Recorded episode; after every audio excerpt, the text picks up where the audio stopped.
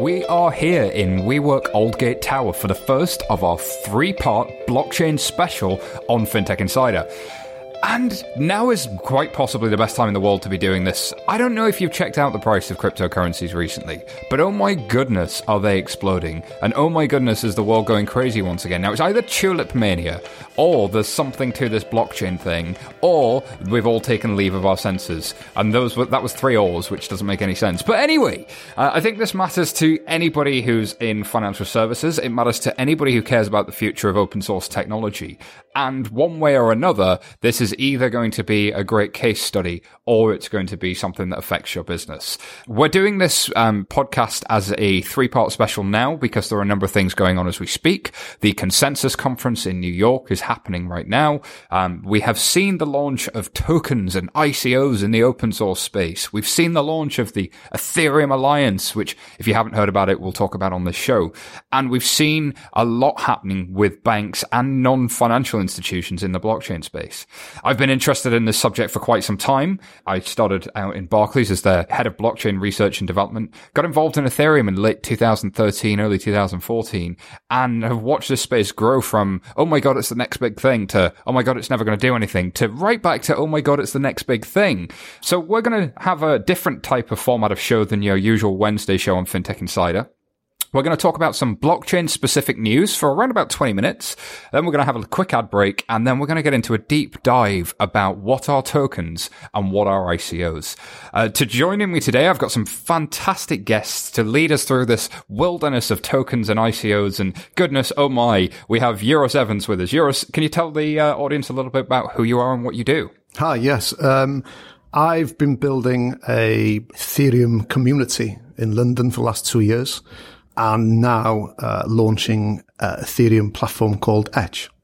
Very, very cool. A community of Ether people uh, called Nomans, I believe. Yes. Very cool. And Colin Platt is with us. Colin, the superstar, formerly of BNP Paribas. Uh, wow, that rhymed. Uh, and now doing your own thing at Depactum, I believe. I am. Thank you very much for having me. Um, so we are I'm co-founder of a company. We're building derivatives clearing solutions using DLT, not even blockchain. Wow, look at you being all, all different to the crowd.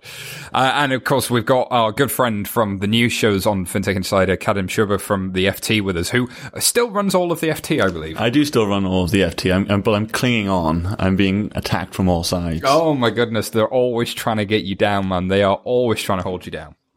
All right, so first story up this week uh, is one from uh, I think it's CoinDesk here, where the CFTC have set up a lab and they want some blockchain research and development in there. And this story is is a bit more fintech than just blockchain, uh, insofar as that the CFTC have set up a lab CFTC, kind of uh, as a wink and a nod to Project Innovate from the FCA, kind of saying we know we need more of this fintech innovation stuff. But what's really interesting to me about it is. Um, They've also launched uh, what they call CFTC 2.0. So they're actually looking not only can we work with fintech businesses and help them get licensed by the CFTC, but also how do we change the business of being the CFTC working with fintech and working with blockchain and DLT. Uh, so I spoke to the chairman uh, of the, the acting chairman of the CFTC, uh, and uh, here's that interview. I, think there's something really nice about changing the norms of, uh, you know, kind of like uh, the the old school regulation, which was uh, this is the list of rules, and then this is the files format that everybody has to report on. To this is a collaborative, uh, how can we do this better type approach? Uh, how can we use the best of digital technology to make technical rules as well as uh, as rules around in paper and, and really be digital first? That that's hugely hugely exciting, and I'm really interested in your views on DLT and the opportunities it presents to regulators and market participants, as well as any potential pitfalls you might see?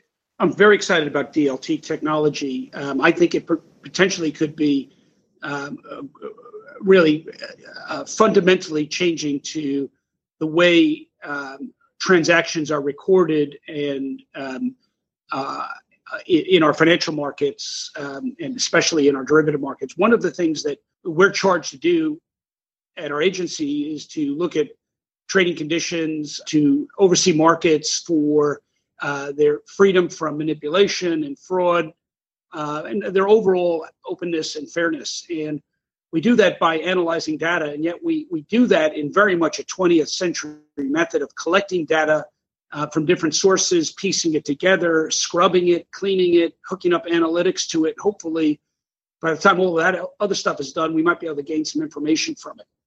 But increasingly, some of the best and largest market participants, some of our world's biggest banks, are moving toward a real time data and market risk analysis process where they're analyzing data in real time. And that's not surprising since some of our best uh, online retailers and other companies, from eBay to Google to Amazon to even firms like Uber and Lyft, are processing and analyzing data in real time. And so that's what where really we need to move to as a regulator. We need to become able to analyze data and, and trading positions and, and trading uh, ledgers in real time. And that's what the promise of DLT technology is.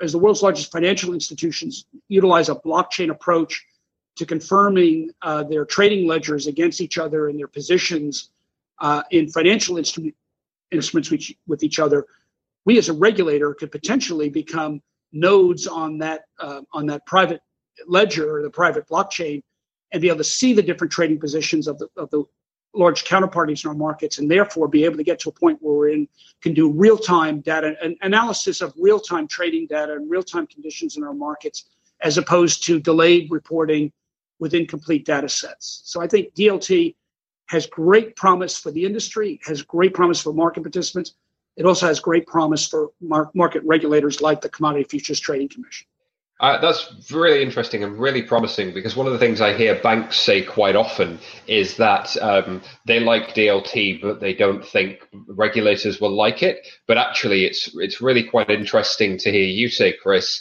that DLT could be quite positive for, for the market if, if it's implemented in the right way. Well, you know, technology, right, has a disruptive factor. We, we've all known that. And in many sectors of the technology world, that disruptive capability of new technology is celebrated but if you think about it from a regulatory world, that disruptive nature of technology is, is very threatening. It's threatening to ways and processes of doing things.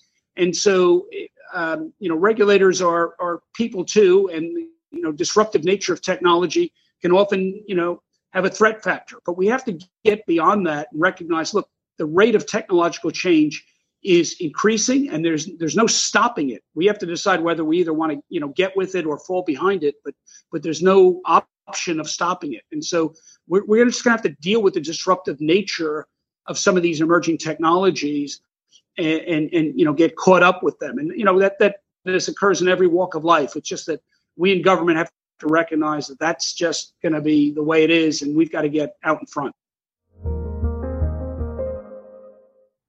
All right, thanks very much to Chris for that insight on how the CFTC is seeing blockchain and DLT. To me, it's interesting that they talk about first do no harm and and don't actively regulate this space. If any of you are familiar with um, a chap by the name of Preston Byrne, he's been of the view that uh, if you're doing anything with tokens, ICOs, or DLT, uh, perhaps you're you are in some serious trouble. But actually, the noises coming from the regulators are, are quite different. Do we think there's a regulator banhammer coming anytime soon? What what do you think of these types of noises from uh, regulators? What the CFTC been saying for the last year, year and a half or so.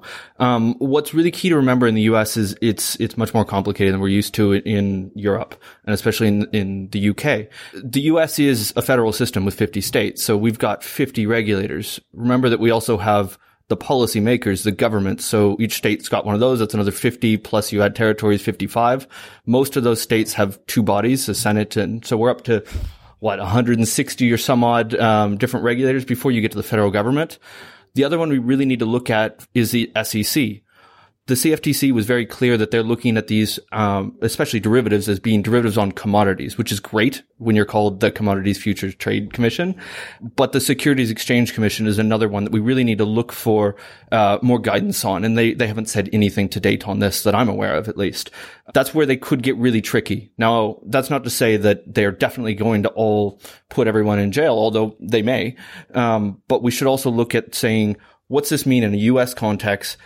Not just for the underlying cryptocurrencies like Ether, like Bitcoin, like Litecoin, the other ones, but what's this mean for the ICOs, the things ranging from Gnosis? Uh, we saw things, uh, coming out recently, Melonport. Um, we also look at things like the DAO, which were a catastrophe. Um, it's so that's a good point. Right, people lost money in the DAO, and Kadhim, I'm sure you're familiar with that, and you've been watching markets and regulators for a few years. Do you think the silence from the SEC is eerie, or is it kind of um, something that where regulators appear to be opening up to this fintech stuff and feel that from policymakers that they're being pressured to embrace this fintech stuff, even if people might lose out? Um, I think it all comes down to a question of scale and impact. I mean, one of the things that um, you know, so you have regulators and the name is that they will regulate, but obviously every regulator in each jurisdiction would like stuff to regulate, right? So you want to promote the, uh, bubbling up or the growth of all the various, uh, all various things going on in your jurisdiction. And I think while these things remain relatively small, then you have to sort of go, well, is there, you know, if you have finite resources and finite time, and also, despite being called a regulator, you also want to encourage the development of um, things that you know make profit and pay tax in your jurisdiction. I'm I'm not sure that you know there was Mount Gox, which was huge. I'm not sure. Have we seen a you know comparably huge sort of screw well, up? Uh, well, I, I, think the DAO is is the, the prime example yeah. of a screw up, and people say, you know, the DAO was hacked and the guy has stolen the money, but it was just a, a, a bug in the code. And we were telling everybody, don't touch this. Yeah, everybody. It was just clear that the, it was an uncapped DAO. The money kept pouring in. The more money came in, the more people outside the community thought it must be an amazing opportunity. So, so Euros, let's take a step back here. The DAO was a project that raised 150 million dollars in in sort of uh, a couple of days, yeah. and then lost 65 million of that quite promptly. Um, well, and, but it's more complicated. It that. is more complicated. Um, the you know, it's in a way it has split the community. I was absolutely, you know, on the side of code is law. This is the, you know, yes, there's been a, there's been a bug in, in the, in the code. Um, however, I spend my time educating people outside the community about the blockchain and how the immutability of the blockchain is the strongest point. So you're, you know, all of a sudden it was like, ah, um, okay, um, let's re- let's reverse the tape.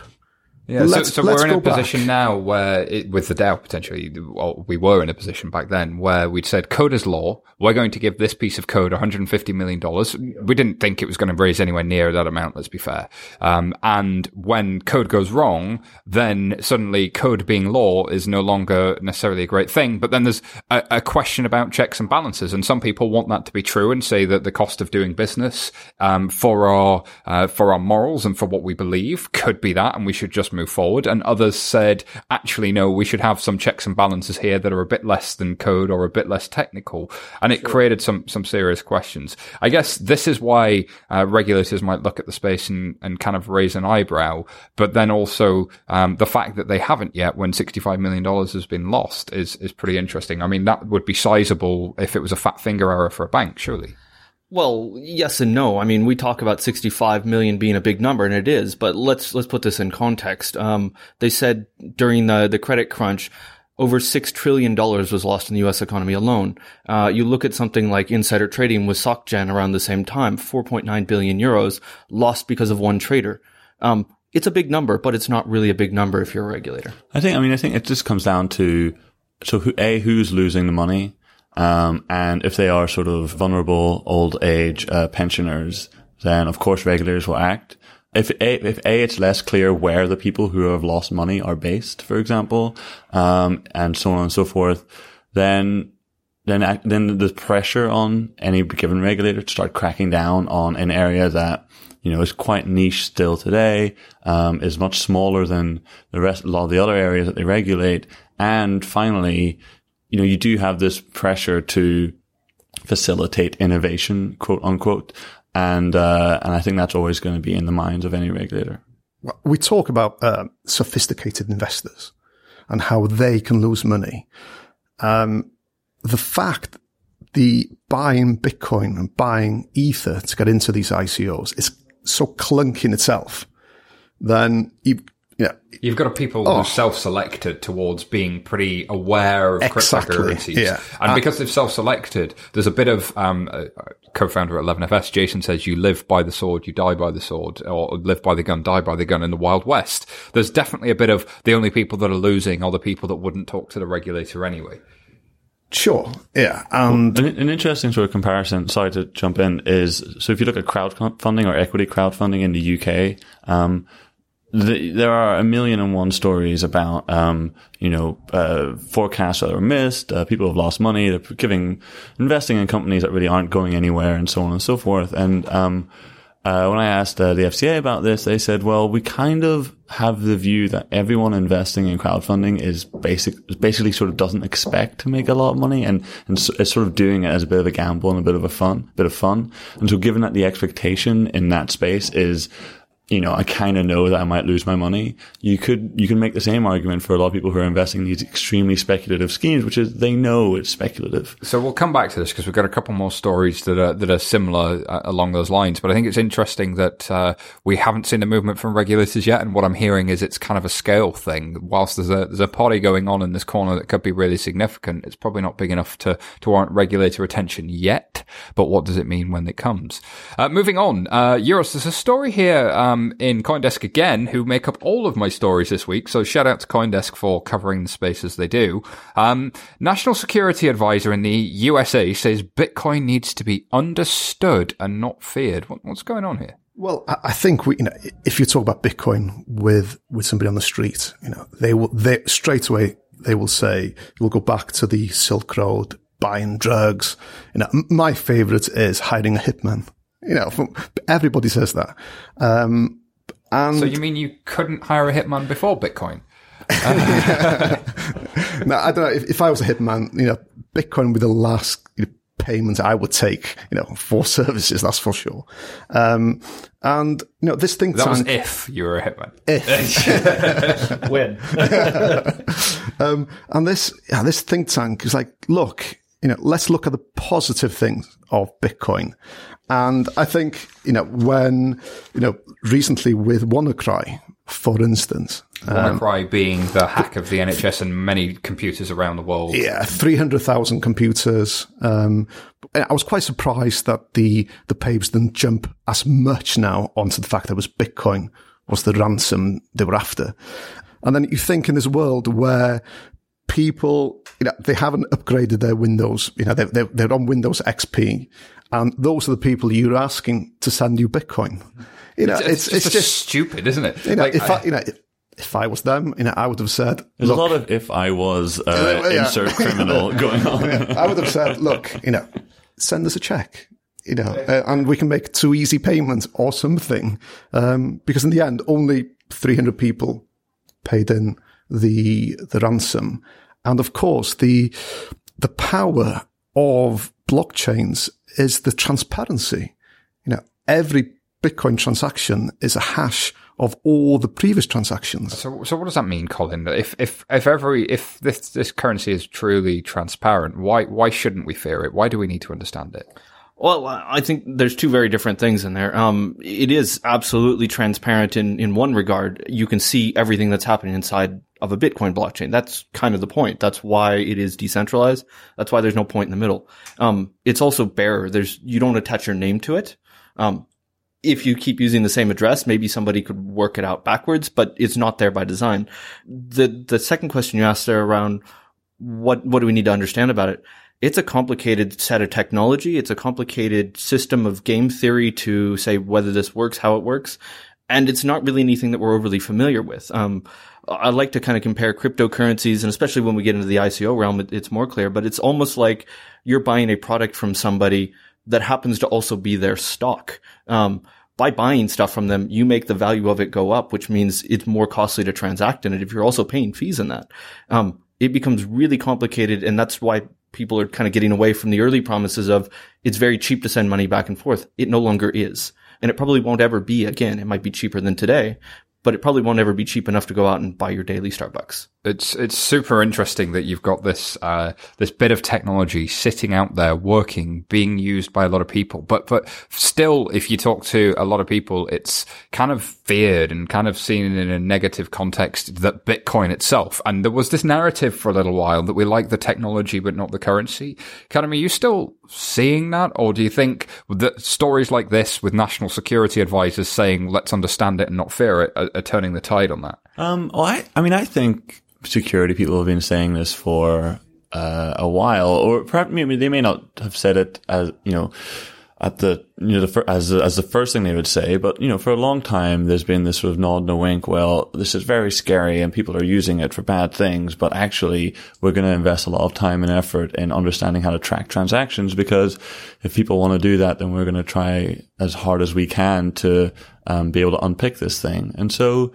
Um, I think, you know, there's that sort of idea of Bitcoin as on the one hand, let's do down governments because we have our own currency now. And on the other hand, government saying you're using an open network, um, which we have as much access to as you. So Cool. All right, go well, for it. Once they figured out how easy and trivial it is to catch the Silk Road hackers, they, I think the security agency's opinions on Bitcoin really, really changed. And I remember uh, I, I did a lot of work with people in the financial crime space uh, earlier in my career when Bitcoin was was kind of bubbling around. And once I showed them tools like Chainalysis and Scorechain and how trivial it is, even if somebody's using very complicated ways to cover their tracks, to really figure out who's doing what uh, in the Bitcoin ecosystem, they were actually quite excited um, that they, because compared to the regular banking system, which there have been fairly big fines for not being able to trace money laundering through the regular financial system, this thing is actually really easy to trace. So in a way, it hasn't delivered on the promise of the kind of the idealists who founded it, but it has sort of created this thing that's that's really interesting and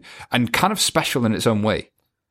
Yeah, I mean, I, I'd kind of come back and, and slightly temper that. Uh, I think it is delivering a lot of what the early idealists put out. I mean, Satoshi Nakamoto, um, if you don't know, he was uh, the early shadowy figure that put it out, and we're not sure who or whom they were. Um, but uh, was very clear on a lot of the early posts about it that it, it wasn't um, hidden from view. It was very open. Uh, it was just because we didn't attach our names, it, it, became that bearer asset, and that's part of its value.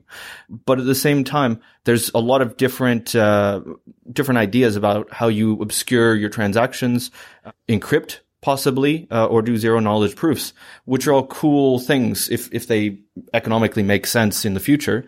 Uh, they're all cool ideas about how you might offer that. Yeah. And again, it comes back to the technical side. Um, in are criminals, do they know about homomorphic encryption stuff? Yeah. I don't think that, yeah, they do. There, there's a, there's a buzzword for you people. Um, if you've got some free time when you're listening to this, go Google homomorphic encryption because one, it's hard to spell, but two, it's just a fun, fun technology. That's, um, it's, it's a really interesting term as well. All right. So look, I, am going to move us on because, um, the Bitcoin price, when I wrote this, the show notes for this on Friday, um, the Bitcoin price was nearing sort of of uh, $1,900. This morning when I last looked, so it's, it's Monday when we record this, people, not the day it goes out Wednesday. So we're, we're probably a little bit behind you, but it's about what, um, 2100 2100 2260 is what I see in front of me. 2260. All right. So the price of Bitcoin is going nuts. Um, is there, does anybody have a clue what's driving this right now? I don't know, but I, I do have a friend who's very angry at me because he asked me about a week ago or a week and a half ago, oh, should I invest some money in Bitcoin? And I said, no, no, never, never do that. Like, you know, if you, unless you, you know, you have money that you want to throw away and you don't care whether you keep it or lose it, fine, go for it, but don't do it. And so now he's really angry at me because he would have, you know, made a significant profit, but I still stand by my point, which is, I, you know, I don't know why it's gone up. I don't think anyone really does know why it's gone up. And I don't think anyone can really go, it's at this price because it should be valued at this price for X, Y, Z reason. And so it could just as easily by the time this, show comes out have crashed 20% or 30% or 40, you know, and so I just, I find all sort of things about the Bitcoin price kind of funny and interesting, but I, it just dropped $250. No, you said that. no, are you kidding? You can't be kidding. That's what I'm talking about. All right, it's, a, it's just a ridiculous thing, and so um, the Are price. you of Bitcoin- serious, Colin? I'm absolutely. All right, so, so right there is a living example as to why I've said on the main FinTech Insider show is exactly as Kadhim is saying. Unless you're willing to lose the money, then it's probably not wise to put your, your life savings in this stuff unless you're really risking things. Yeah, but I think um, for if you're comparing Bitcoin with Ethereum, it's like this week uh, the Ethereum Alliance have come out with a list of 80 big companies. All have joined the Ethereum Alliance. Now, you know that's you know that is something of tangible that you can relate to the increase in price. And we were talking before, Colin, how we well we actually met before in the um, bar where the, the first Ethereum meetups were held, and Far Rockaway? In, in in the ball in the ball yeah, Bell sorry. Bell, yeah in Aldgate. and um, fond memories. And of course we you know, we remember going out having a, a meal when when Ethereum was twelve dollars thinking wow that's just amazing. But since then you know, yeah, things are moving on companies are building on this uh, on this new And I guess technology Ethereum's a slightly different story, Euros, and we'll we'll come to that a little bit later on. But but I guess I'm I'm still curious as to why, like, if, if I'm working in a bank or if I'm working in a large corporation, um, you know, Jeff Garzik did an interview with us on FinTech Insider some months back, and, and he said that uh, he sees it sort of like the early days of Linux. So in the early days of Linux, you had open source software, you had this Russian guy Linus Torvalds. Um, it all seemed like I, I don't know if I can trust this software. You wind the clock forward 20, 30 years, and now Red Hat and Linux run, is running most large enterprise companies in the background nearly everywhere. And so what uh, the story Jeff Garzik tells is that decentralization is the step after um, the kind of cloud and AWS and, and kind of moving into into that space. It's it's kind of creating a different type of infrastructure, and yet you've got this price element to it that people get either distracted by or kind of really into. Like if I'm in a in a financial institution, I'm regulated. Should I just be looking purely at like, heck, I should just sort out my compliance and understand this space so that if I get hacked, I know what I'm doing? Should I be saying, actually, I can be building services in this space? Or should I have more nuance and say, there are bits of this that I like and there are bits of it that I don't? And, and how do I, how do I get there? I think. I mean, I think. I just. I think more banks should just be selling this to their clients. No, I, I mean, I'm. Well, what's really interesting is there are some theories I've been hearing that um, part of the reason the price is, is growing so much is because the institutional investors, so the asset managers, some of the smaller ones may have moved a little bit in this space. Not serious amounts, but there may be some funds in here. I'm I'm not sure that I 100% buy that. I'm I'm sure that there are some funds that have invested, and and I will be happy to report that Flash Crash is over. We're back over to 200. 2,260. Um, it's crazy. um, but uh, I think what we've seen very clearly and is, is quite um, open is there's a lot of new interest coming in from Japan and from Korea. Uh, also, I mean, WannaCry, we talked about that earlier. A lot of people heard about Bitcoin maybe for the first time and said, "Oh, okay, this is interesting." It went up in a few a few years from nothing to over two thousand dollars. Maybe I'll chuck in a couple hundred bucks. You get a few thousand people doing that, that adds up to be a lot of money really quickly.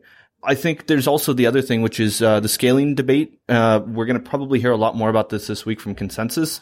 That is something that uh, What has is the scaling debate, Colin? very good question. So, um, basically there, there is a problem, an issue. I wouldn't say a problem. Uh, it's the wrong word with, uh, Bitcoin that the blocks were set with a cap of one megabyte per 10 minutes. So um, the block being like a file of transactions, right? So if I'm going to send a bunch of transactions, I stick 500 of those into a block instead of sticking them into a file. Exactly. So imagine in the middle of this table that we're sitting around, we have a little box and we say we're all going to take business cards. We're going to write transactions that we send back and forth, throw them in the box. Every 10 minutes, we'll empty that out and write down what happened. Now that's only going to hold so many business cards. Um, that works out to be about seven transactions a second. And that as it currently stands is kind of the upside of, of how many transactions you can do. Now, some people, there are a group of people that would like to make that box bigger, um, would like to have bigger blocks. Um, so you can put more business cards in that. Now there's another train of thought that says, well, actually we don't necessarily want to do that route for a lot of technical reasons that we won't get into. Um, but we'd actually like to, it's an analogy here, but, but go with it. We'd like to make our business cards smaller. Um, so this is called a segregated witness. There's a reason for that. First, you don't need to change the box. Um, so we do what's called a soft fork. Now we're arriving at a, at a moment in time where there is light at the end of the tunnel, um, which is driving up the, the price somewhat. But I think there's an underlying philosophy in here. By making this box bigger, you're saying we want to have a system that works like payments. Now, payments is great. It's worth so much money. Um, but replacing gold's worth a whole lot more. And that's why Bitcoin is going up. Segregated witness, by definition, is looking at how do we make this digital gold. So, do you think the thesis has changed on Bitcoin from this is a payment system to this is digital gold? Because I, I, guess um, the CFTC coming out and saying it's a commodity doesn't seem so crazy anymore when it's reaching parity. And also, like, there's there's something there um, that you didn't mention the Lightning Network. So, I, I, come from a payments background. I'm very familiar with Visa and Mastercard. So, when you go to make a payment um, you know, in a retail store or online, you're not actually moving any money. The thing you're doing is you're placing your card for your contactless transaction or you're placing your card and swiping it if you're in the US. And when you're doing that, what you're saying to your bank is, I'd like to make this transaction. And your bank says to the merchant or the retailer or the store you're standing in, yep, Simon's good for that money. He has enough money to make it, but we'll figure the rest out later. And that's called an auth or an authorization. Bitcoin doesn't have that concept at all. Bitcoin says, I'm going to make a transaction with Colin. And then it sets about like actually moving the money and hard moving. Like it's almost like picking up a lump of um, cash and then moving it around the world in a van and giving it to you. And it lands there three hours later instead of um, taking airmail and, and three days later or whatever. Whereas uh, the Lightning Network, t- for me, it, the corollary is it brings in authorizations to the Bitcoin network. It kind of allows you to say, yeah, Simon's good for it, Colin's good for it, and we'll figure this out on Bitcoin's core network in the next three to four hours. But it takes the pressure off the Bitcoin network. And, and people are assuming this is all going to work, that Bitcoin's going to become digital gold. I think there's something else going on as well. I wonder if there's just a bit of, hey, Bitcoin's still a thing. Like we thought this was going to die. We thought it was going to go away. It went from 1300 down to 200 and slowly but surely it's kind of still around. Is there something there? Um, well, I, I think, you know, you mentioned about how the story has changed. Uh, I mean, I don't, I'm not trying to, you know, sort of say that the critics were all right or, you know, sort of trying to toot a horn or anything, but it is, it is interesting that, but it is interesting that now what is happening in Bitcoin is that solutions are being, um, created to solve the problems which critics said existed and which were, you know, argued about for a long time. So for example, yeah, the idea that, um, this would be used for remittances, um, turns out huge backlog of transactions it's not really cheap uh, anymore to actually send money, um, and the network can't do it. Um, and so now what we have is you know a variety of things which are basically we're not using the block the, the Bitcoin. You're not actually using Bitcoin to move the money around or to you know in, in a sense, right? And so and so it's interesting that the and that was a big part of the argument, right? The payments argument was a huge part of the Bitcoin argument um, for a long time. And so I think the fact that now it's being worked around suggests that yes, it's still here and its resilience um, has sort of confounded many critics, but it's not, it's becoming something different to what the critics criticized. I, I would agree with that entirely. Uh, go ahead. Yours? Yeah, um, Colin, you, you, put a tweet out. There was, there was a guy who offered a, a million dollar ransom for uh, Litecoin. Do you remember? Yeah. And then you, repl- you replied and he said, surely you, you know, if you, if whoever knows how to hack SegWit would wait until it's on the main on Bitcoin. Yeah, I mean, I I don't have enough technical knowledge to say whether there is a hack around SegWit, but there there are a lot of people out there that are concerned with some of these new upgrades and whether they are as secure as they're sold to be. Um, I I don't know. I can't pick it apart myself. Um, but I, I would reckon that a lot of people that are using some of the examples about them being put out in the wild in things like Litecoin, um, or just some of the economic changes of moving Bitcoin to look a whole lot more like our current financial system, our current financial system is not necessarily as strong as we'd like to think it is. Um, for those of us that worked in the banking industry in, in the late 2000s, we saw firsthand that it's not as strong as we'd like to think it is. Um, even though we name all of our businesses after rocks and things like that. Um, at the at the end of the day, um, if we find problems, we're always going to find them when they're too late, and maybe that'll make us all lose a couple billion dollars at the end of the day, again, a couple billion dollars isn't the end of the world, even though it may hurt, you know, those of us sitting around the room or listening to this podcast that went, whoo, I'm going to buy into Bitcoin at 2000. It's going up to 20,000.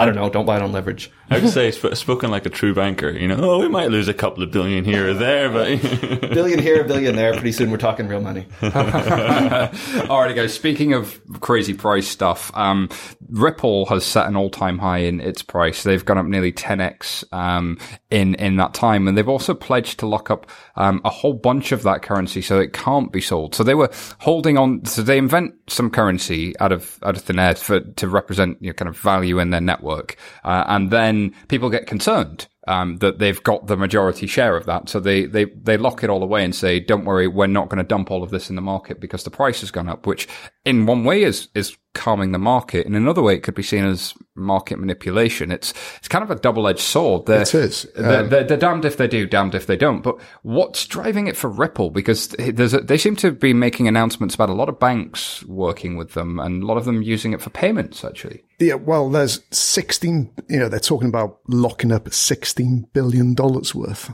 of tokens in 55 wallets. Wow, that's that's a serious amount of money they're locking up. So not all of this is circulating right now. So not all of it's available. So there was a lot they were just holding. There was some available to buy. Of what's available to buy, there's a market cap of around what twelve and a half billion on on that, and then there's a bunch that they haven't put into the market, which, which is sixteen billion, which they've said we're not going to put it into the market now, um, which is which is kind of creating scarcity. Um, given that there are lots of large financial institutions, especially in uh, some parts of the world, saying this is going to be our future payments infrastructure. D- does this have any impact on the future payments infrastructure if, if Swift were replaced by Ripple, for instance, as a lot of people say it could? Yeah, I, I think um, a lot of the people that talk about Ripple replacing Swift fundamentally misunderstand what Swift does, um, and they fundamentally misunderstand what Ripple's trying to do. Uh, it's a great story. Look, I, I like you, Simon, used to work in a bank, and and we got pitched by Ripple. Um, it's it's interesting, and a lot of this price uh, price accumulation that I've seen is is driven by uh, at least one Japanese bank um, announcing that they were going to do something live with Ripple, uh, which is great. I, I don't know if they're actually using the real Ripple network. I did hear rumors about uh, several different banks, not the ones that you and I worked at, but several different banks actually looking inside the Ripple network and saying, "Oh, I saw you," and sending each other emails. So I, I don't know that uh, people will actually use Ripple in the form that we talk about Ripple, but they've also gone through several pivots. Yeah. So I really don't know what they are or why it's worth twelve and a half billion dollars. The story now is about internet of value. Um, so this is the way we're all going to move money in the future, and that we're going to have conditional transactions that can that they can do magic things, and we're going to save a, a lot of money. Um, the view is that I think a Swift transaction is is expensive and slow because it, it, goes through lots of intermediaries. So if I want to send money to Ghana, I might send it from a UK bank to a US bank to a US bank to a South African bank, from South African bank to a Ghanaian bank, uh, and all of that is a paper process somewhere along the line. And Ripple say say, actually, we'll link all of them up in an internet like structure and it will be really, really fast. And I think people buy that bit, but what they miss is that you could do that with Swift. The reason Swift is slow is that everybody in that chain has to KYC the parties to each transaction. And by KYC, I mean know your customer. That means they have to make sure that they've checked the passport or some address documents for the people. And Kadhim, you've probably written some of the headlines about the fines banks have gotten for not doing that properly. Yeah. I, have I've, this story is really fun because, um, so there's a problem here, which is that there's a Ripple, there's a market for uh, the Ripple currency, and um, and Ripple own like a bunch of it, and so people are saying, "Oh, they're going to sell all of that, dump it on the market, and it's going to crash." So there's uncertainty about the price, and so they're sort of they're creating certainty, but it's kind of like it's, there's nothing real here, right? They're like, "We are not going to sell all our Ripple currency," and so everyone goes, "We don't believe you." It is in a smart contract. Um, so we're definitely not going to. Except once a month, we get it, the contract expires once a month, and uh, we but we promise even once a month we won't sell it. And so I think that's only a part of it, though. I think it's on a release schedule over four years that releases a certain amount every month. But I was surprised in that story because I thought they jettisoned smart contracts because they said it was too expensive and they weren't going to use it. So do they really have a smart contract? And if so, Do they now have smart contracts back in and I've completely we missed should it? get somebody from Ripple on the show next week and we'll, we'll, we'll ask them directly because I think this is the problem is that they have been an evolving company to say the least. And as a result, they've been getting a lot of feedback from banks about what they really want. And therefore maybe, maybe the story has changed for good reason. And also, I mean, the the exact opposite of the exact opposite is true here, right? So if they're saying, well, we've got all this currency and we're not going to sell it, so we're going to lock it up for 54 months, and every month a little bit, um, every month a little bit of it is expired. Well, that what they're saying is we are slowly going to sell this over the next 54 months, right? like, because therefore, why else would you have this weird schedule, right? You just say we're just not going to sell it, and it's you know we're just not going to. So, so what does that mean if I'm in a bank, right, Colin? I- I'm looking at this and I'm thinking, here, I've really got a Swift transaction costs me fully loaded around thirty pounds. A lot of that's KYC, maybe forty pounds, depends on the bank, somewhere in that target region, and uh, maybe it's maybe it's twenty dollars to forty dollars, somewhere in that region, depending on which bank I'm dealing with. Depending, you know, if it's a if it's a bank I'm dealing with and one of my high currency flows, it's a lot less. If it's a uh, another transaction, it's a lot more, but it averages around somewhere in that range. Does this mean that you know? So Santander famously invested um, in Ripple and are, are quite bullish. Um, there are lots of banks that are a bit smaller, maybe not your number one banks in the world, your tier one banks, your your flow monsters that are really interested in this. They, do you think they're just trying to um, change Ripple over time, and we're we're seeing this in in some of their moves lately? I think we've already seen um, one thing that was interesting. We were talking earlier about regulators and when they're going to get involved. Uh, Ripple, I think, was actually the first cryptocurrency, cryptocurrency related company to get a fine from a regulator. That was followed by several others, but that's the first that I was aware of. Um, but uh, one things that that people often forget is what banks really hate is not that it cost a bit of money to send money through Swift. It's the uncertainty of what it's going to cost to send money through Swift or through Ripple. And if you're using Ripple's, the XRP uh, currency in Ripple, you also have that uncertainty. So they'd be quite happy to pay five bucks and know it's five bucks as long as they can push that onto their customer. If they sometimes pay one penny, sometimes they pay 12 bucks, they're just not going to use it because they don't know how much to charge their customer. And I think this is something that um, some of the folks at Ripple have said is that from that you can the price of the transactions is so unbelievably low, even if it multiplies by uh, a thousand x, a hundred thousand x, it's still going to be an extremely low cost uh, for the for the banks to use. Therefore, uh, from a bank's perspective, you don't have to worry about this price thing. It's just something nice in the corner. But I, I don't know how you can separate the two. Yeah, I, I think, I mean, when you really separate it and look at, at what the current system costs, I mean, I, I hear Swift messages actually cost somewhere like a buck a piece for a large bank, maybe even less if you're massive like JP Morgan, and you send these things Oh, all well, the, the time. message is, is almost nothing because it's the message correspondent banking. Yeah, well, the message, yeah, it's the correspondent banking that costs. The, the message is super cheap. The message is fractions of a penny, uh, because really you're sending an email.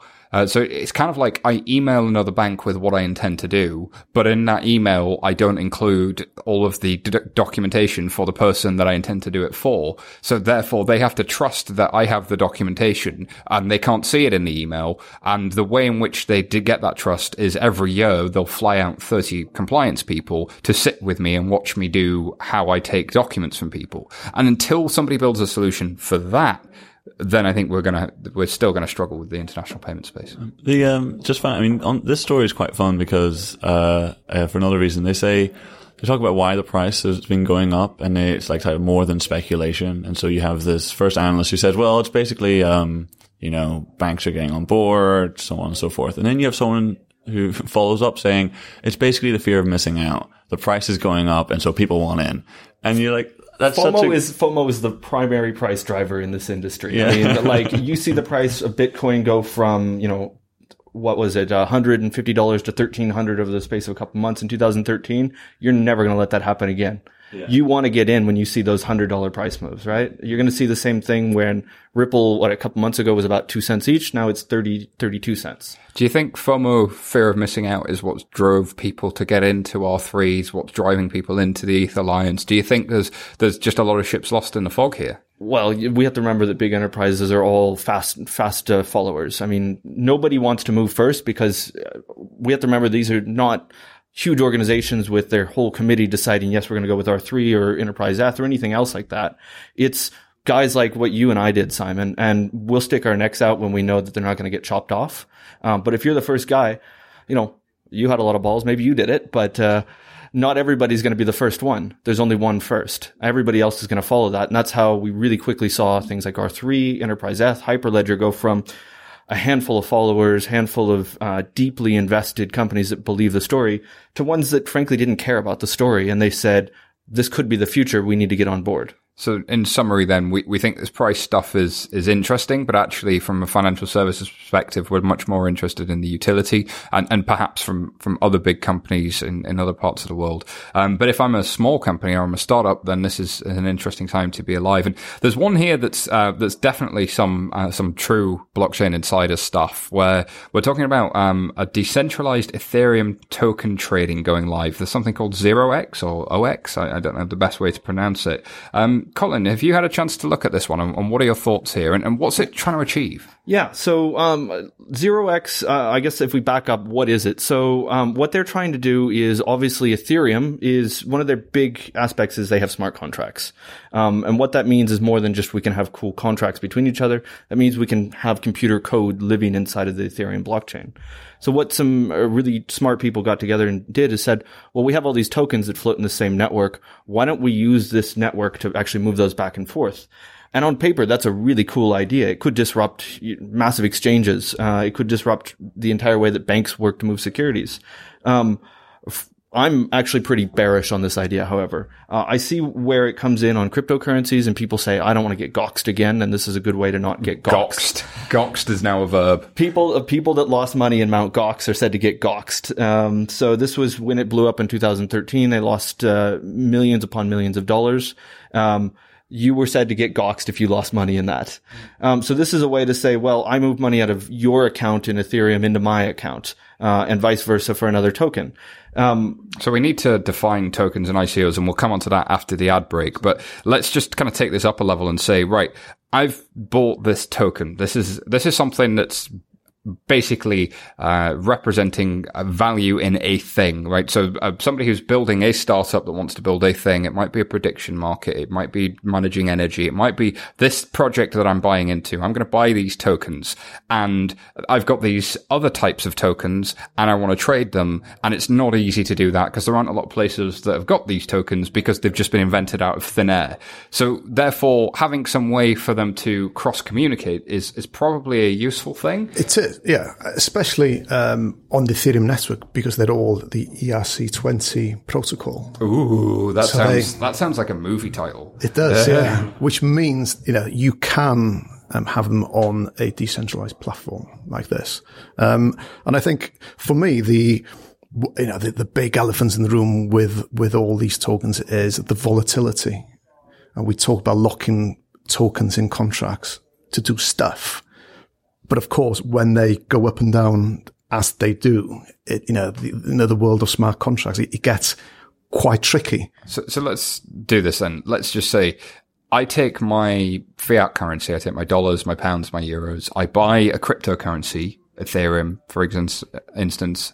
Uh, with my Ethereum, I then buy a token and that token moves at a different rate to the Ethereum that I bought the token in. So yes. I've actually done two conversions you to have. get to the token. Yeah, and there's there's many, um, and there are many of those. So I can convert into Ethereum, and then I can convert into token A, uh, and then back into Ethereum, and then convert into token B. But there wasn't an easy way to do that. Yeah, and I, I think a, a, a, lot of the um, the people who invested in the early ICOs, the ones that took a long time, you know, to come to market, they they bought in at such a low price, and now they're thinking, oh, hold on, maybe I should have just hold on to my ETH instead of of converting to. So I, I bought my Ethereum uh, for say yeah a couple of dollars, and then I bought this token with those couple of dollars, and that token hasn't grown as much as the ETH that I could have had all along. It, it's it's a really weird space we're in because um, we talked about earlier the 86 companies have joined the Enterprise Ethereum Alliance. There's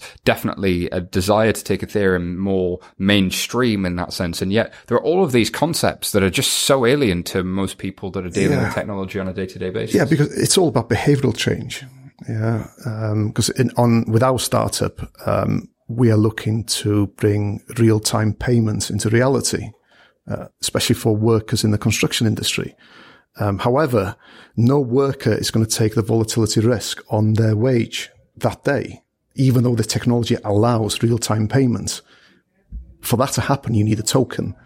And so you need a, stable token. So you have just created the best segue for me to throw to the ad break and come back. And we're going to talk all about tokens. We're going to define what they are. Um, you've heard a lot about prices. You've heard a lot about some, what's in the news. The reason for that is the big news this week has really been what's happening in the open source space. Future blockchain insider shows. We're definitely going to talk more about what's happening for, for large uh, companies, but we hope this has been interesting. For now, we're going to throw to our sponsors and thank you very much. The Financial Times guides you through complex issues. In divisive times, don't settle for black and white. When you need the full perspective, turn to FT.com. Become a subscriber today. Search for FT subscription. Critical mass. That's what turns the smallest ventures into life changing forces. Reach critical mass by joining Temenos Open Marketplace for FinTechs opening up access to 2,000 of the world's largest financial institutions. Don't just take our word for it. Temenos Marketplace has just won Reader's Choice Best Emerging Innovative Technology Product and Service at the 2016 Banking Technology Awards. Join Temenos now. We make the money go round. Let's be honest, most digital banking experiences just aren't that amazing. Learn how more than 180 banks worldwide, including Barclays, Deutsche Bank, and BBVA, innovate faster with Strands as their trusted fintech partner. To find out more, visit strands.com today. All right, thank you very much for the sponsorship, the kind, kind sponsors that bring you this kind of show. Uh, I, there's a great quote from uh, our good friend Chris Burniske here of ARK Invest. He's an analyst over there. I follow this guy's Twitter account religiously. Uh, he says the less attention you pay to crypto assets, the more surprising the future will be. And actually, from a financial services perspective, Colin, how do you reflect on that quote? Do you think that um, if you're in financial services, you should be paying attention to this subject, or is it something that you just shouldn't? Look, I guess I guess it really matters um, what you do in financial services, whether that's applicable or not. Um, certainly, where I used to work, um, paying attention to cryptocurrencies was a big deal, even though um, the bank had very little appetite to actually dabble in the cryptocurrencies themselves. They were interested in the technology, rightly or wrongly. Well, um, BNP Paribas has now launched the um, uh, the microbonds piece as well. So there's real technology out there in the market. Yeah, and I mean that's very exciting. And I just as a as a side note, we talk about London kind of ruling the fintech scene. It's amazing to see that France has put out one of the the foremost uh, avant-garde things uh, on blockchain. I think that um, if you are a banker, what you really need to understand is change is coming. Cryptocurrencies, blockchains could be a big part of that. They could be all of that. And we're starting to wake up to that now. Something's going to come after these people that are making six figures, seven figures a year for doing very little work. I mean, you worked in a bank. We realize how little work you do as a banker. Once you become an entrepreneur, you yeah. really do. Yeah. yeah. I think, I think if you ask the question, you know, how are we going to do things on Mars?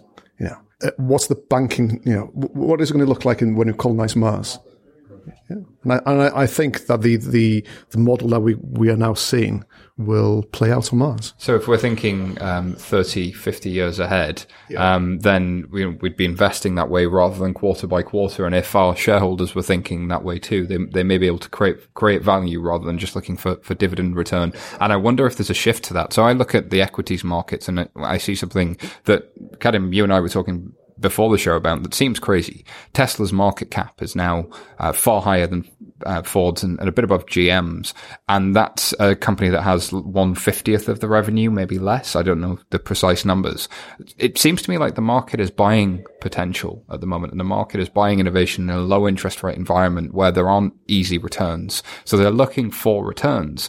I also think if I'm in financial markets and there are all of these new asset classes being invented, and I'm a broker dealer, I, I sell asset classes in my business. Wouldn't this be an interesting thing to think about? Are there asset managers? Are there sell side people that would buy it? Well, yeah, they're out there. They're already buying this stuff. So how do I make this something that people can buy? Well, I've got to work with my regulators and I've got to come up with the answers because really the regulators look for the private sector to come up with the answers. I wonder if we'll see that. So, Euros, for beginners, let's just define what is a token. Ah, well, um, I think to define the token, you need to go right back to the very beginning of the notion of uh, this utopia idea of having a decentralized autonomous organization. So a organization that wasn't centralized, so there was no obvious head office, there was no obvious place. It was autonomous, so there wasn't, it, it operated without people and it was an organization of some sort. Well, yes, it's a organization with no shares. I think you know it's the, the old world of having a share registry. Um, you know, this is you know this this is a, an entity, um, and of course, to, to, create the entity like they did with with Ethereum um, initially, you know, you need to you know you need to get investors in, um, and the way to reward investors is to give them tokens. And these tokens are then the fuel for the system. So they're not share tokens; they're the fuel. What does fuel for the system mean? So I, I, needed to get investment. I get that, right? So I'm launching an open source project. I want this open source project to get away from centralization. I don't want to build Uber. I don't want to build Facebook. I want it to be more, um, more of a cooperative in how it operates. I, I, I get that much. So I, I need a way to raise money. I've raised that money, and that money is now being used as fuel. What what does that mean? Well, the money raised is, is normally used to build the actual smart contracts. Yeah. to pay the, pay the developers to build the smart contracts. Then the, the tokens, the fuel, um, are, are what's needed for these contracts to execute. Because these contracts, these smart contracts are very passive.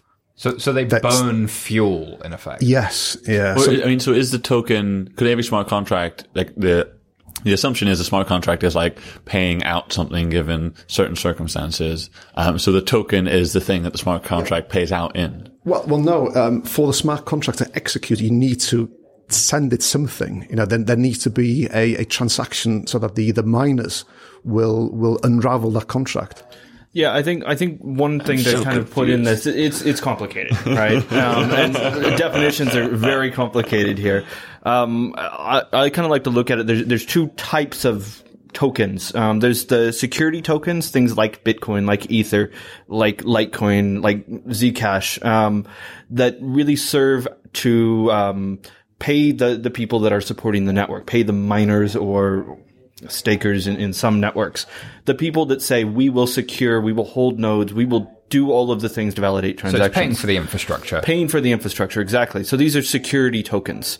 Now, the one on top by of security, you don't mean a security in the financial sense. You mean no, security of the network. Yes, yeah, security no, of the network. That would screw it all up. If if we ever used words like security in the financial sense, it would be illegal all of a sudden. And uh, well, it bad. probably is. But the the ones on top of that, uh, the the second type is um, often called app tokens or meta coins or things like this, and these are the the examples being the DAOs, Etch, uh, looking at this model.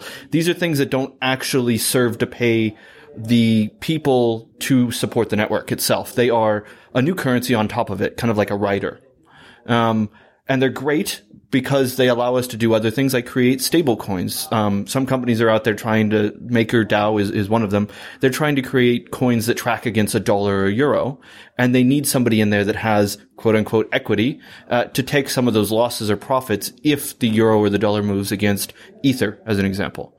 And it's a way to create it, but in itself, it doesn't help secure the Ethereum network. Okay, so it's it's it's the currency of the network that I'm building, effectively, in, in sort of dumb terms. The first one is uh, the the security token, but even the second one is just simply a currency that I have pegged to something it's, else. It's right? something you do on top of it, and then the third one. So there must be a third one. The third one is what Chris Burniske calls um, the crypto asset, and the crypto asset is something that uh, ha- has an element more volatility and has some other kind of use. So Gnosis is the classic example here. Uh, so Gnosis isn't something that is pegged to real world money, but it is something that is bought and sold, representing its own market share of its own market. So um, a prediction market is something where people bet I think this outcome is going to happen in this scenario. And they will buy into that using those tokens and they will receive the answers, the winnings of that in those tokens. But also those tokens are being used to pay the developers. So it's kind of like a mixture of the bottom two, but it also has this third utility that it is being used not just to move value pegged to something or not just to secure the network, but as part of the transactional activity itself within a new type of trading arena that wouldn't have been done before because we would have traded historically in dollars or euros or we would have pegged it kind of kind of that way. Isn't it just the same as Bitcoin, right? So I could have Bitcoin and then I'll have a prediction market and the, the currency that we use in this prediction market is Bitcoin. So therefore I have to use my dollar to buy the Bitcoin so I can play the game. That Yes. sounds kind of the same. Yes, but your Bitcoin uh, wouldn't necessarily be used to uh, fund the development of the prediction market itself, whereas the token is. The token, uh, the reason sometimes people use the uh, term initial coin offering is because people say, we're going to put these tokens out into the market. We hope you buy those tokens so that we can build this network with the cash we raise from doing this ICO, a bit like an IPO, um, but very different uh, in some senses. And you will be able to use these tokens in future for trading in this network. But by buying in early, you might also see growth in the value of that token. So for you as an investor, there's actually a reward. Yeah, and I think for the investors, it gives quite instant liquidity to your investments. Because you imagine investing into a private company, you got to wait years and years and years in the hope of getting a trade sale or something, or if they go into profits, getting some dividends. Um, All these things in the financial world we call financial securities and are regulated by the likes of the SEC. Uh, but but it's it's just a little little bit like basically you have someone who's saying, I'm just I'm making a stock market, and so I'm going to sell you shares in my stock market, and then you can use those shares to trade around my stock market, and maybe you might make more money if you can get more people in to buy them from you. Bingo. And I think this is why people are concerned they're Ponzi like, um, insofar as that sounds like, well, the more people that use it, the more the value grows. But also there's a bit of rational market theory in there as well, which is, uh, if more people use, uh, a network, the network effects kick in and the network grows. So there's, there's a bit of both. Um, but I think there's, uh, there's a really interesting, uh, blog post for anybody who's interested in, uh, tokens. Fred Wilson of Union Square Ventures talks about fat protocols. And fat protocols um, sound like something that you know, some kind of uh, something that's eaten too many burgers. I don't know, but uh, you know, TCP/IP I'm feeling like a fat went- protocol nowadays. uh, TCP/IP just went a bit crazy. But thin protocols being things that run the internet, TCP/IP and um, email POP3 and S simple mail transfer protocol and so on. So th- these were built by academics, uh, and the academics made and the world made profit on that, and the corporates made profit on it. So the academics make nothing from it. They give it to the world, and it's a thin protocol because it doesn't capture any of the value. And then you get all of the value in the companies that are built on the protocols. And the idea of a fat protocol was that you would publish these tokens that pay for the maintenance of the network and the value is captured more in the protocol because the protocol does a lot more. And then you build very small companies on top of that. It, uh, that's an interesting concept, but is this what we're seeing with tokens? Is, is that uh, something that Euros you think describes it well? Yeah, I, I think so. Yes, the the days of building the infrastructure in, you know, that's that. You know, it took years and years with with the web. I first launched my uh, the first website. It was a, a real estate website in the spring of 1993, and I thought it was a great idea to be, um, you know, to be you know, to have properties on the website. And it was a letting a um, students letting uh, website, and people thought it was a crazy idea. Yeah, absolute crazy idea. And I th- and it took what ten years for the web to grow, you know, to a- a point where people took it seriously. Um, where in this space, it's just been instant. There's you been know. an explosion Yeah, question. yeah. But I mean, Kadhim, I'm interested in your views. You watch more than just financial services. You've seen what's happened with the likes of Uber and these winner take all platforms and some of the challenges that's meant from an organizational standpoint. Um, do, do you think that this is utopian thinking that we can have these type of cooperatives that buy in with tokens that create some kind of different way of doing things from a governance perspective? Or is that this, is this naivety? No, I, I actually, I, I always feel very hesitant to be like super cynical about these things because, um, I'm sure if you were in Amsterdam way back when and everyone was inventing all types of, um, you know, stock market instruments, you would have had people going, this is crazy. And they would have been right and people would have lost money and, you know, and thus modern finance was born and so on and so forth. Um, but there are a few, there are a few, a lot of things that really confuse me about it. Um, so, you know, for example, like how many protocols are there going to be, right? Is there, is every single company going to have its own protocol, um, and therefore its own token and so on and so forth? And now I, you know, if I want to participate in any of them, I have to juggle this, you know, huge bucket of, you know, different tokens I have to remember all the names of, or is just one going to win and all the other ones will have to you know, be subservient to it or. And I think the term protocol might therefore be the wrong word for it because it's actually fat infrastructure and thin company. Um, because it used to be thin infrastructure, fat company.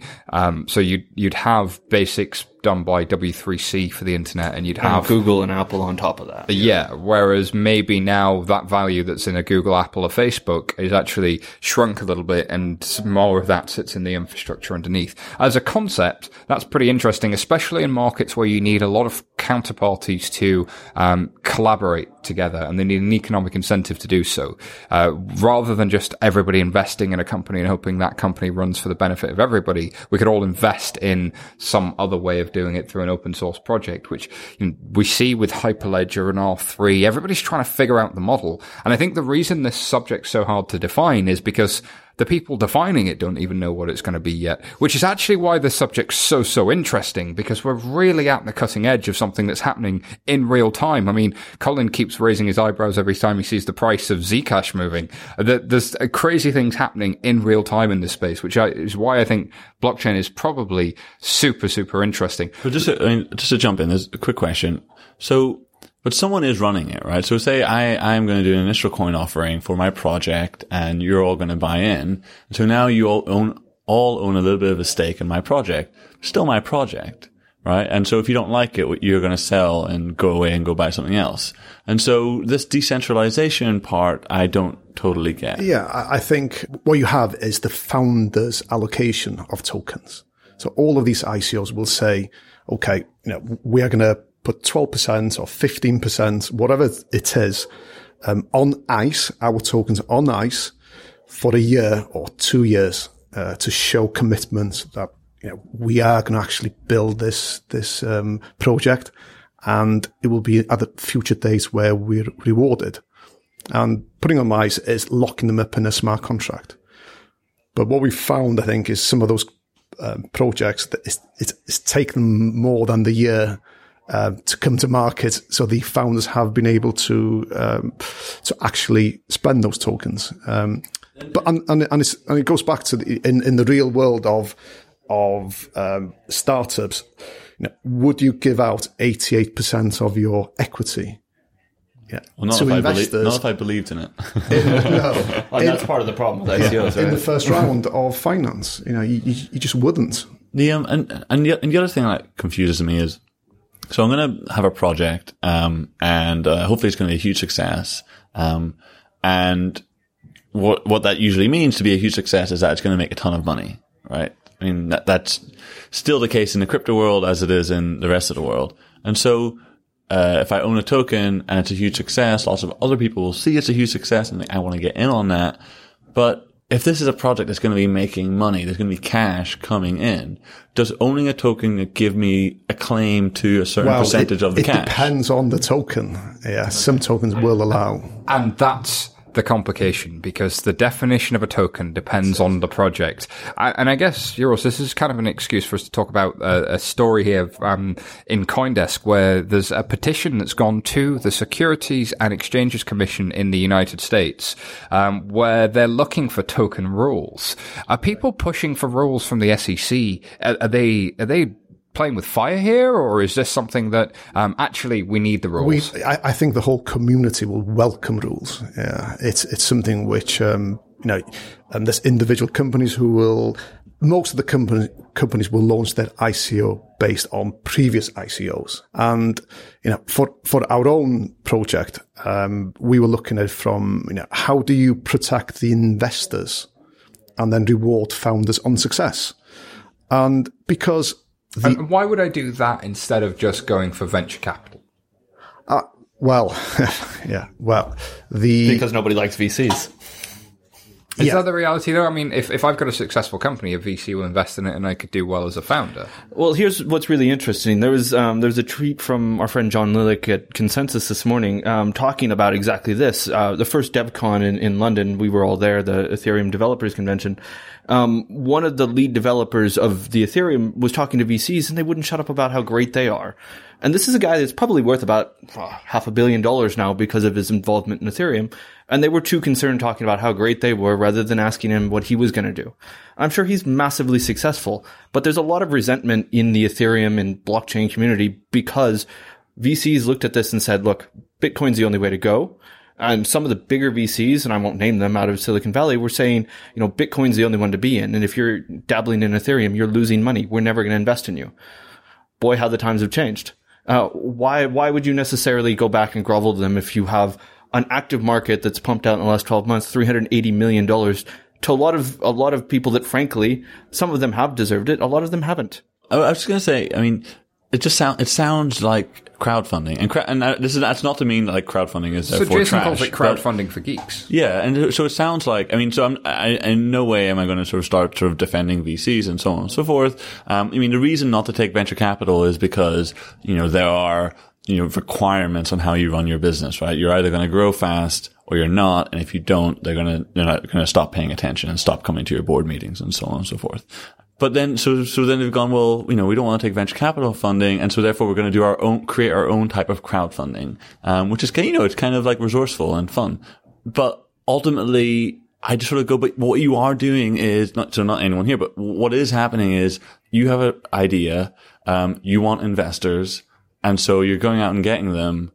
And ultimately it returns to, do they have a claim on the assets? Do they have the right to tell you what to do? What happens if you start, you know, doing things that you shouldn't be doing, stealing money and so on and so forth? And so maybe I'm just being unimaginative, but I'm just like, this is a company, right? This is like, you have investors who have a claim on the assets and so on and so forth. But they've created new language to get around a world which uh, the, all of those things that you talk about have a language for them which ha- has obvious colories and, and similarities to the language which token salespeople are using. However, the regulation has created unintended consequences. And the unintended consequences are that only sophisticated investors can invest in companies that they like.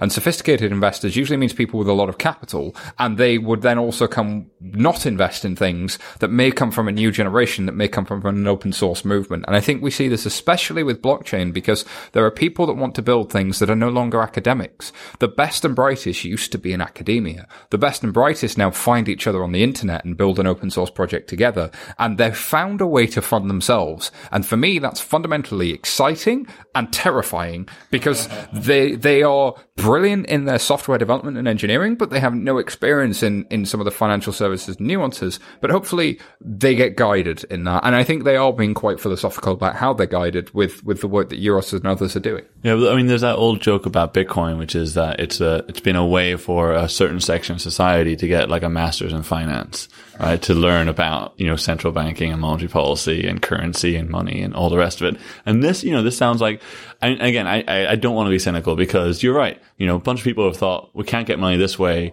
We're going to figure out our own way of raising money, and we have the internet. But we I, can but I think people they couldn't get invest. money because they were doing something that n- may have needed to be done for a new evolution in terms of technology that, that wouldn't have got money any other way, which is interesting. And, and to Colin's point about VCs, I think the VCs are starting to come around on this. Like, I mean, USV is, is uh, Union Square Ventures, definitely. Um, but then A16Z has created a fund that's investing purely in ICOs. I think the story in, in Sandhill Road has changed.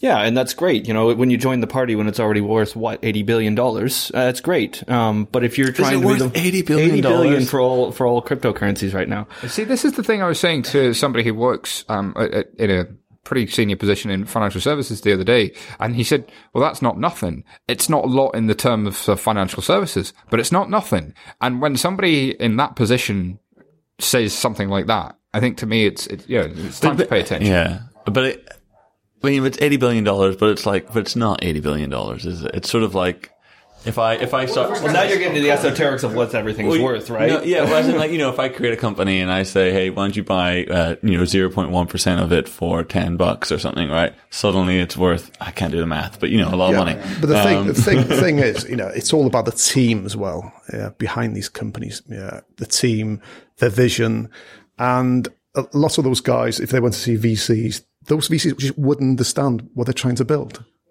I think there's a bigger, Basically, a and bigger. then they go to a meetup, and all the audience in that meetup would understand And what they would have this invisible made up currency and they would be able to use their small amount of this invisible made up currency to fund a project as unsophisticated investors, but that really understand the technology and believe in that project. They may not have a master's in finance, but they may know a lot about technology and now they have a route to invest. So the geeks can invest. Absolutely.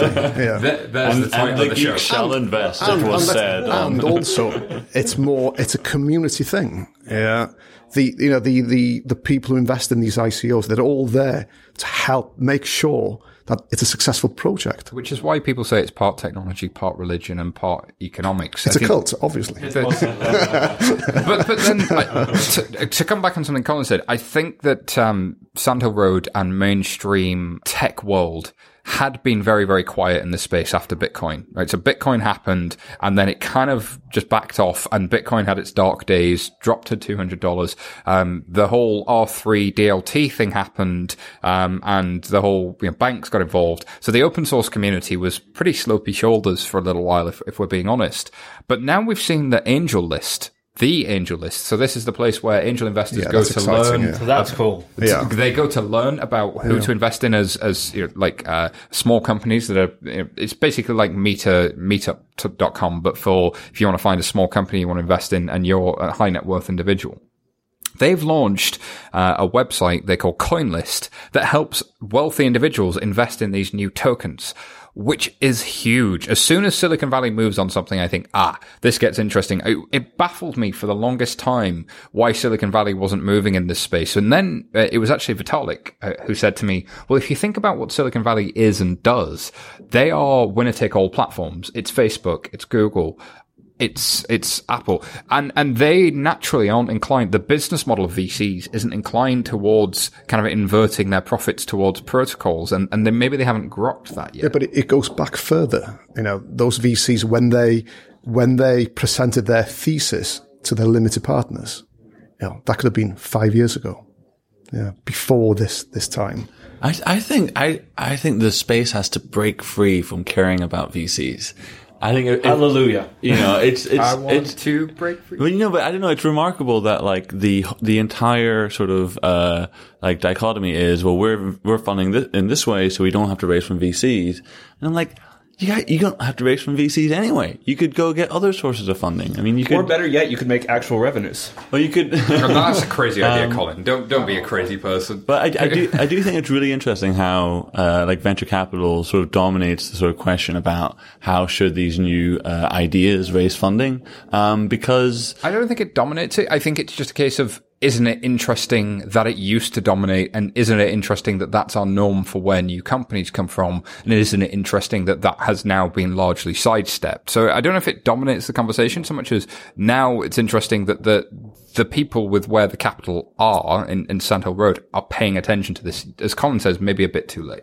Yeah, but I think if the VCs were to embrace this technology, the transparency of of the blockchain, and in their portfolio theory, um, the days of investing in a thousand companies and then hoping that you know a few of them will you know will you know will have a be a, success. wins, yeah. You know, they could use smart contracts. They could you know invest in five thousand companies and and then have a much easier way to monitor traction to Callum's and point then does it need release to be more money. VCs though Can it- No, can- but- no, and I think that's I why I think disrupt all the VCs. yeah, but, well, but there's a, there's a lot of money out there that's not VC. There's family offices, there's sovereign wealth, there's pension funds, and so on.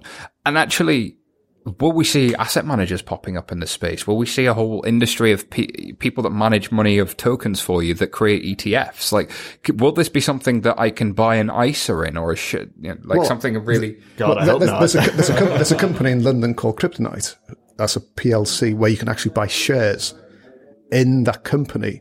And that company inv- invests money in buying these tokens. And they've There done go. really well. You can already do Yeah, it. but I mean, uh, and, and you know, not to bash VCs too much. I mean, to be fair, there aren't many investors who go around finding young, totally unproven companies or ideas with zero track record and giving them, you know, even a little bit of money. So to be fair, they do, you know, there is a function that they're performing which other people don't perform. and Right, but VCs VCs don't come in at that point, right? You were talking early, early investors, Okay. and that's your own money, that's your family's money. Sure, like, sure. you know, people mortgaging their house so they can do the first 50 grand to start their company. And that's where these guys are trying to And- address. And you can't argue with the track record of the big names. I mean, you just the, the tra- they've either been the luckiest ever or they're really, really good at, at, some stuff. But I think it may be on an old thesis or maybe not an old thesis, but a thesis that doesn't work for this sector. An evolving thesis. An, an evolving thesis, yes, because you're never wrong. You're just early.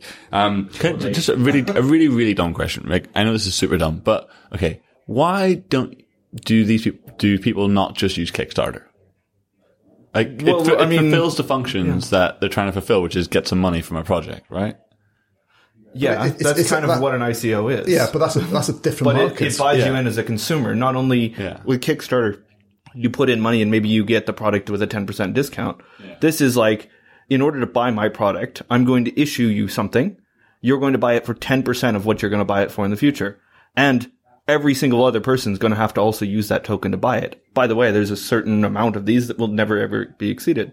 You can make a ton of money and buy that thing for a discount. There's a great like narrative, a great sort of emotional story where you have the geeks in Silicon Valley who have all the money, and then you have the geeks who are creating crypto stuff, and they say like, "Hey, give us some money," and you're like, "No, we think what you're doing is stupid," and so they went and invented ICOs. It's like we've got our own way of making money, ha! And like there's a great sort of like tension and story there. Let's wind the clock back um, a thousand years. I'm about to invent sterling, all right, and I'm like, going to let you buy in at sterling uh, ten percent of its market value um, today, and you get to buy it now, and everybody's going to end up using it, and you're going to make at least ten x on that value, and everyone's going to end up using it. If you believe that sterling's going to be a thing, then that's a good deal. If you don't believe sterling's going to be a thing, then that's not a great deal. Same with US dollar or euro. So that, that And then my translates. follow up question is: Isn't the real business here that someone should be creating the Kickstarter of ICOs? I mean, that- Hell yeah! Well, that's I Well, think that's that's, CoinList, right? That's what CoinList is is intending to be by AngelList, which is why I think it's so interesting. If you see in the past week though, as well, and the past couple of weeks, Spotify bought Mediachain. To me, this movement has now started to happen. It was something that was very on the edges. It was very fringe. It was very sort of like it hadn't come out of the dark corners yet of becoming a thing. Blockchain, you know, goes back to Bitcoin in 2008 and sort of we're still really, really early on. But movements like the Spotify movement and the AngelList movement, to me, are the first signs of actually this is becoming a thing that tech would run. Because if I'm in financial services or a bank, am I going to be the first to really break something like Netflix or be the next Facebook? Or is that actually going to come from the tech world itself? So it's a really from interesting Facebook and Netflix. Yeah, and, and also I think when, when you look at um, Hacker News, um, which is the the resource for t- technology news, um, we live in this world of Ethereum and blockchain and uh, Bitcoin. Um, and you know, the last year there was n- very rarely was there anything on Hacker News about this space, but now it's getting momentum. And actually, isn't it interesting that momentum and price are correlated? Uh, that people buy in when they're interested, and it's the geeks that are buying in, and these are the people that are going to build the things. There's some really interesting correlation there. And actually, when you get a lot of um, smart young people trying to build things, disruption can happen. With that, uh, we've got to thank our guest today. Big thank you to Kadhim. Where can people find out more about you? Um, you can find me on Twitter at Kadhim Shubber, um, and I write on uh, the Alphaville blog at the FT, which is ftalphaville.ft.com. Fantastic. Colin, where can people find out more? on on Twitter. Hopefully not though. Colin G Platt uh, on Twitter, and you can just find me on any other place like LinkedIn or any normal place. Uh, any normal place like London or France, I'm sure. Probably France. Okay. and uh, Euros. Yeah, uh, Twitter again, I guess, um, and uh, Euros, which is spelled like the currency, E U R O S. We had to describe You that have downstairs. the you have the EU ROS Twitter account. I do, yes. How how is how is that on every, any given He day? tried to get ECB, but that was already taken. I've lost it twice. Speaking of taking down the central banks, I don't know. Uh, so thank you everybody for listening. If you like what you've heard, subscribe to our podcast, leave us a review on iTunes, and tell your friends and colleagues to listen too, especially if you want to hear more of this sort of stuff. We'll have more blockchain insight shows coming in the next two weeks. Check out 11fs.com if you want to learn more about the team who bring you FinTech Insider every week. Goodbye for now.